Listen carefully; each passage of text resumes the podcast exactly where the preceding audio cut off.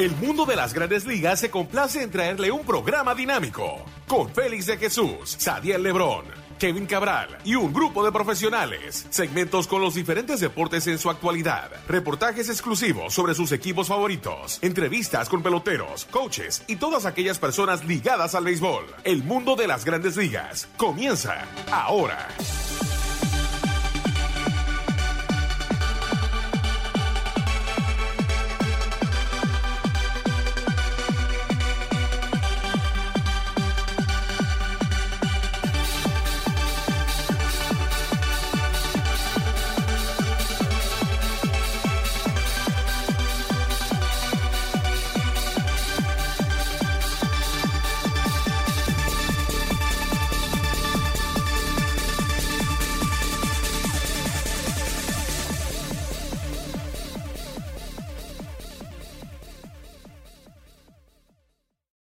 Bienvenidos a otra emisión de su programa El Mundo de las Grandes Ligas por sus portales, CMN.com y lasmayores.com. Como siempre, nuestro productor es Michael Collison, aquí con ustedes. Kevin Cabral y un servidor Félix de Jesús con todo lo que está pasando en las grandes ligas. Y de verdad, no hay muchas noticias debido a que todavía no firma Otani.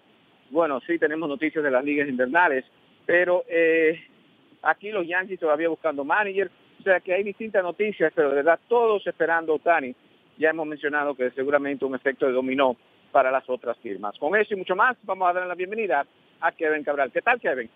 Muy buenas, Félix. Y saludo cordial para ti y a todos los amigos oyentes del mundo de las grandes ligas.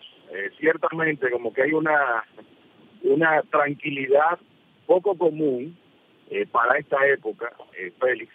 Y todo, como tú dices, comienza con el tema de Shohei Otani.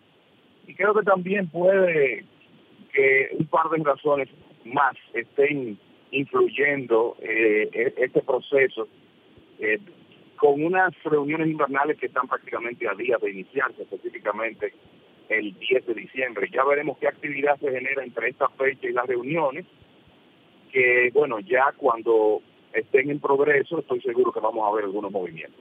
Eh, mirando Kevin y comenzamos con la noticia de los Yankees. Carlos Beltrán lo va a entrevistar el equipo de los Yankees pero mirando a que Rob Thompson, que mucho pensaba era seguro, eh, como que ahora también puede ser coach de banca de los Phillies de Filadelfia, la situación todavía no clara en lo que se refiere a los Yankees de, Nueva York.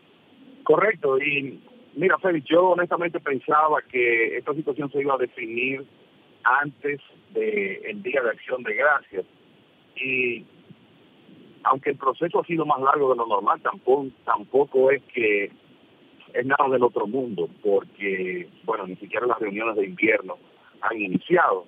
Me pregunto si los Yankees definirán su dirigente entre, digamos, hoy, el día 10 de diciembre, cuando se inician las reuniones, porque creo, porque creo que lo más lógico es que para ese evento el equipo neoyorquino tenga un manager ya definido para que pueda participar en las reuniones. Eh, yo creo que ha sido un proceso interesante por lo diverso que ha sido el hecho de que los Yankees se eh, hayan mostrado, mostrado interés en hombres como Aaron Boone y el mismo Carlos Beltrán, que en realidad nunca han dirigido en nivel alguno. Boone, desde que se retiró prácticamente ha estado eh, trabajando en ESPN, mientras que Beltrán, bueno, acaba de retirarse luego de la Serie Mundial pero es una demostración de que eh, Brian Cashman eh, ha querido hacer este proceso tan diverso y amplio como le sea posible. Al mismo tiempo, un hombre como Rob Thompson, que es un técnico reconocido y que no sabe cuál es su futuro inmediato, yo creo que es lógico que si tiene la oportunidad de entrevistarse para un puesto tan importante como coach de banca en otro equipo, en este caso los Phillies, pues que lo haga, porque eh, lo más lógico es que una oportunidad como esa no se deje pasar, porque Thompson no tiene seguridad en este momento de que vaya a ser el próximo dirigente de los Yankees. Me imagino, Félix, que si Thompson es escogido para ser coach de banca de los Phillies, de alguna manera eh, se tratará de esperar que los Yankees completen su proceso también para determinar si él no es el escogido para dirigir el equipo de los Yankees. O sea que será muy interesante ver cómo evolucionan las cosas ahí. Entonces vamos a ver lo que determina el equipo de los Yankees de Nueva York. Otani, Otani sigue siendo lo que es eh, eh, en la boca de los 30 gerentes generales un tema interesante. Por cierto, felicitamos a Brian Cashman, que ganó Ejecutivo del Año eh, de Baseball America. Hizo un buen trabajo este año, como sabemos, los Yankees con bastantes prospectos. Pero eh, Kevin, mirando a lo de Otani, eh, por momento Diamondbacks estaban interesados, Seattle parece que también, y los Yankees de Nueva York es un proceso que va a ser bastante interesante. Correcto, Félix. Me gustaría también, ya luego de responder tu pregunta, tu pregunta con relación a Otani, mencionar algo con relación a lo, a lo de eh, Brian Cashman y por qué Béisbol América toma esta decisión y por qué nos parece que es correcta.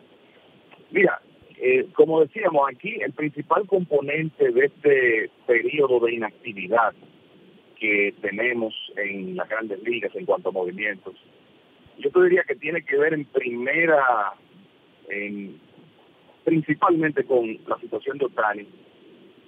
Luego también está el tema de Giancarlo Stanton y eh, la interrogante de si los Marlins finalmente van a lograr la clase de paquete que ellos quieren para negociarlo, que es su intención.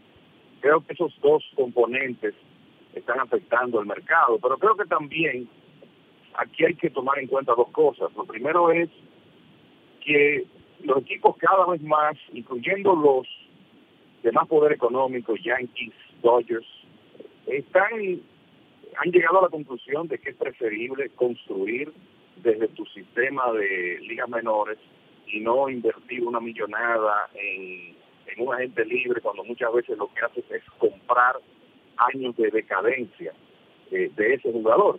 Y creo que lo otro que está sucediendo aquí es que los ejecutivos de los equipos de grandes ligas saben y entienden que si ellos son pacientes, normalmente pueden firmar a ciertos jugadores por contratos de menos dinero. Y eso lo hemos vivido en los últimos años. El ejemplo que me viene a la mente de la temporada muerta anterior es el de Edwin Encarnación, que terminó firmando por 60 millones de dólares con tres años, por tres años con Cleveland, cuando se suponía que él iba a conseguir un contrato de nueve cifras, de 100 millones de dólares o más. Y creo que eso es también un componente. O sea que definitivamente Otani tiene mucho que ver, pero desde mi punto de vista no es solo eso.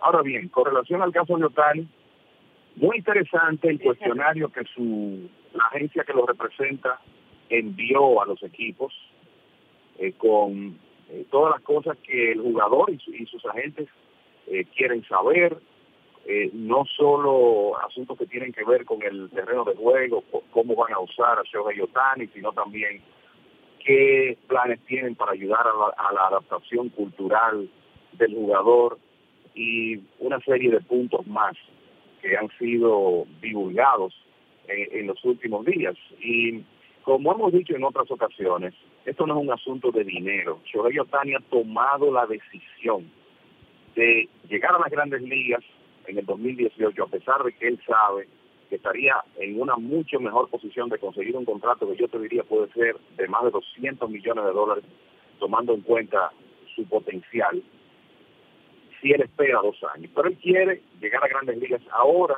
y está claro que el dinero no es lo que más importa. Y digo eso consciente de que hay equipos como Texas, los Yankees, Minnesota, que en términos de dinero disponible son los que están mejor posicionados para firmar a Shohei Otani.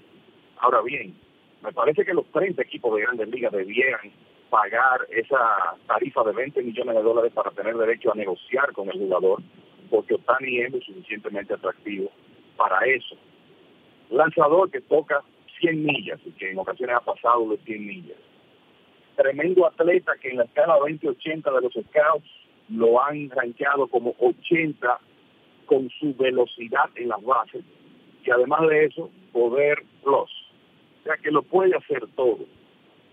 Y claro, me parece que aquí el enfoque de la mayoría de los equipos es utilizarlo como lanzador, pero está claro que para Otani es importante tener la oportunidad de batear también, de jugar como bateador designado, quizá ocasionalmente en los jardines.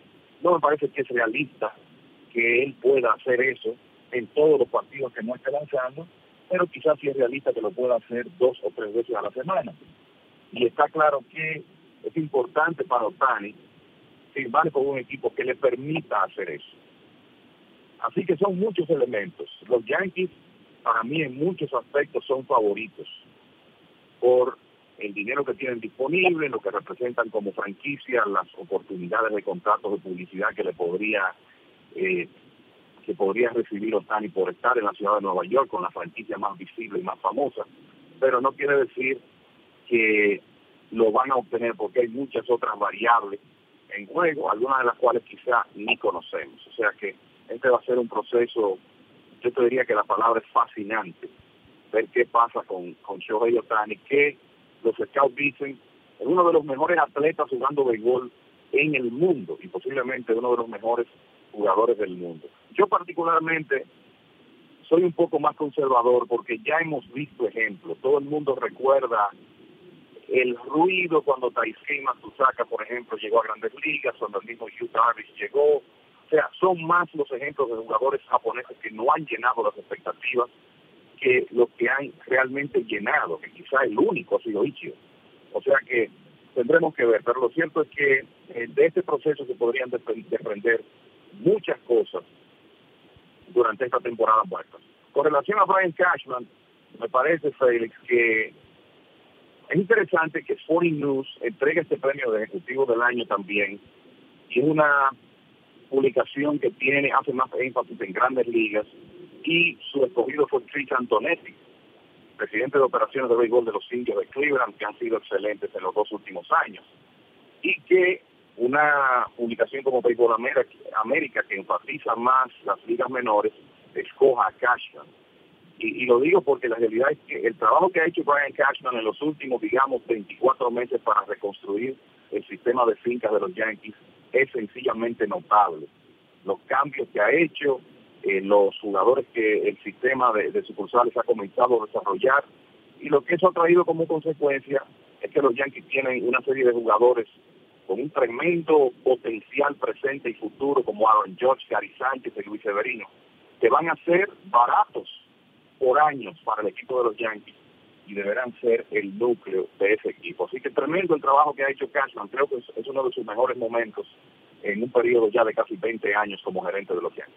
Mirando que ven lo que son las ligas invernales, también bastante interesante. Pero vamos a una pausa y ya regresamos con mucho más aquí en el mundo de las grandes ligas por mlb.com y lasmayores.com. Bárbaro, Joselito, te veo bien montado. No solamente que estoy bien montado, este es mi carro de trabajo. Pero ¿y cómo lo conseguiste? Tú sabes que mi crédito no estaba muy bueno. Tenía un problema y ahí estaba medio maracachimba. Pero fui a la calle 47 y Avenida 11 y esa gente en Toyota me resolvieron. Gracias a ellos estoy montado y mi familia está contenta. ¿Y cuánto tú pagas? Menos que lo que pagaba en mi carro viejo que tenía antes. Toyota of Manhattan, calle 47 y 11 Avenida. Cero down para un carro nuevo. Y haz como Joselito, cómprate tu carro nuevecito. Bueno, de regreso a su programa El Mundo de las Grandes Ligas por mlb.com y lasmayores.com. Todo producido bajo el señor Michael Collison. Aquí con ustedes, Kevin Cabral y un servidor Félix de Jesús con todo lo que está pasando en las grandes ligas. Y repetimos, no hay muchas noticias. Ya Kevin abarcó lo de Otani, lo que es eh, la búsqueda eh, para el manager de los Yankees de, Nueva York interesante, si puede ser Carlos Beltrán. Eh, se puede comunicar, pero Bam Bam Mullens también eh, porque hablan eh, varios idiomas, en el caso de Bam Bam Mullen, también japonés. Eh, bueno, sería muy interesante entonces Thompson también para los Yankees de Nueva York. Pero en las ligas invernales, Kevin, se está calentando, las águilas estaban en primer lugar, pero veo que han caído un poco, las estrellas ahora en primer lugar, y es un sub y baja entre por lo menos esos tres equipos, mientras los leones y los tigres tratan de clasificar a lo que es el round robin.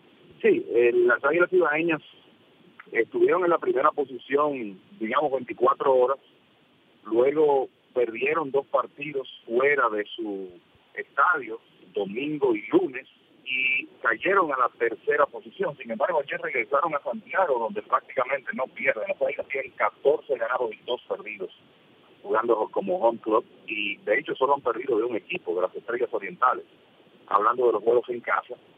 Y lo que ocurrió ayer fue que se combinaron victorias de Águilas, Estrellas y Leones del Escogido para crear la siguiente situación. Yo creo que se puede decir que hay un virtual empate, que hay un virtual triple empate en el primer lugar, porque las estrellas están en la cima, pero gigantes y águilas están a medio juego. Así de cerrada está esa lucha por el primer lugar. Y creo que también se puede decir que ya con todos los equipos eh, pasando la marca del juego 30 hace unos días en un el calendario de 50 partidos, se ven gigantes, águilas y estrellas en muy buena posición para clasificar para la serie semifinal. Eso nos deja una lucha entre aparentemente los dos equipos de Santo Domingo para el cuarto lugar. Y digo aparentemente porque los Toros del Este ya están en una situación muy difícil. Eh, después de perder anoche, cayeron a 11 ganados y 23 perdidos. Han perdido 13 de sus últimos 15 partidos. Y para los Toros del Este terminar jugando para 500, que es como un estándar, vamos a decir, para, eh, para clasificar, puede que este sea un año donde quizá el cuarto lugar clasifique con un récord de un par de juegos por debajo de 500, pero para los toros del este jugar para 500 tienen que ganar 14 juegos y perder dos. Realmente es una, es una situación muy difícil. Entonces lo que ocurrió ayer es que las Águilas Ibañas le ganaron un partido interesantísimo, dramático, a los Tigres del Licey en el Estadio Cibao 2 por 1.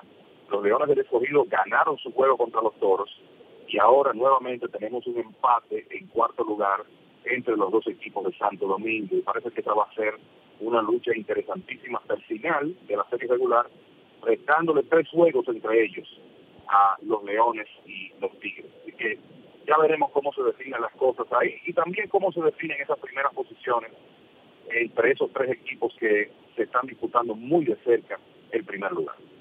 Bueno, sigue muy interesante el béisbol. Ya para la próxima semana le vamos a tener eh, muchas más informaciones y ya a ver si se destapa lo que es eh, las agentes libres en las grandes ligas. Eh, Kevin, ¿algunos eh, comentarios finales? Bueno, Pérez, yo creo que el decir que estamos básicamente en un compás de espera, que veremos cómo progresan las cosas en los próximos días. Me parece que lo primero que podríamos tener aquí, y tú estás más cerca de esa situación, para ver la impresión que tengo, es el anuncio del nuevo manager de los Yankees.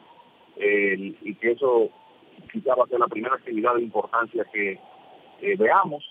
Y entonces ya esperar y ver lo que ocurre desde ahora y hasta las reuniones de invierno y cuando finalmente Shohei Otani, que deberá ser ya oficialmente elegible para firmar con un equipo de grandes ligas este fin de semana, pues ver cuándo él se decide y los efectos que eso tiene para los demás jugadores de importancia que están en el mercado, los Eric Hosmer, J.D. Martínez, Jake Arrieta y demás. Muy interesante entonces. Bueno, de parte de la producción, Michael Collison, aquí Kevin Cabral y Félix Jesús, le decimos que sigan sintonía con ml.com y lasmayores.com y nosotros estaremos con ustedes la próxima semana. También tenemos entrevistas eh, con algunos jugadores que están participando en las eh, ligas invernales. Jair Jurgens, que participa con los Tigres del Licey, al igual que Sergio Alcántara. Eso viene después de la pausa. Ha sido un placer trabajar para ustedes y estaremos con ustedes la próxima semana. Bárbaro, Joselito, te veo bien montado. No solamente que estoy bien montado, este es mi carro de trabajo. Pero ¿y cómo lo conseguiste? Tú sabes que mi crédito no estaba muy bueno. Tenía un problema y ahí estaba medio maracachimba. Pero fui a la calle 47 y avenida 11 y esa gente en Toyota me resolvieron. Gracias a ellos estoy montado y mi familia está contenta. ¿Y cuánto tú pagas? Menos que lo que pagaba en mi carro viejo que tenía antes. Toyota of Manhattan, calle 47 y 11 avenida. Cero down para un carro nuevo. Y haz como Joselito, cómprate tu carro nuevecito. Jair Jurgens en una salida, otra salida magistral para la victoria de los Tigres del Licey frente al equipo de los Gigantes. Las, tus dos mejores salidas han sido de manera consecutiva y eso habla muy bien de la consistencia que has mostrado en esos últimos partidos por la intención eh, primaria que viniste aquí. Ya quizás hay algún interés de otro equipo por ahí, algunos agentes, los asiáticos, ¿cómo va eso? Aún aún nada y um, en verdad no estoy preocupado por eso. Solo estoy aquí haciendo mi trabajo. Si hago mi trabajo, algo va a venir. Sabes que en el principio quizás no, no tuviste la, la, misma suerte, no tuviste la misma actuación y también quizás no el mismo apoyo ofensivo de los muchachos. El equipo ha mejorado ofensivamente y eso también se ha reflejado en el apoyo que le dan a tu actuación. ¿Qué tú entiendes que ha cambiado con relación a tu mecánica, de que has mejorado notablemente? Um, yo creo, yo llego aquí temprano en el play y me va bien, me va mal. Yo estoy aquí temprano trabajando yo creo consistente de mi programa y, ¿sabe? Y poniendo atención al juego anterior que estoy haciendo mal y tratar de mejorar en el bullpen, y eso creo que está ayudándome mucho. El trabajo duro, la consistencia, toda esa disciplina. está ligado directamente tu estadía aquí con los Tigres del Licey. Si recibes una oferta, no. Si no llega esa oferta, igual te podemos tener aquí el torneo completo. Sí, como, como dice desde el principio, yo estoy aquí hasta donde llega el Licey.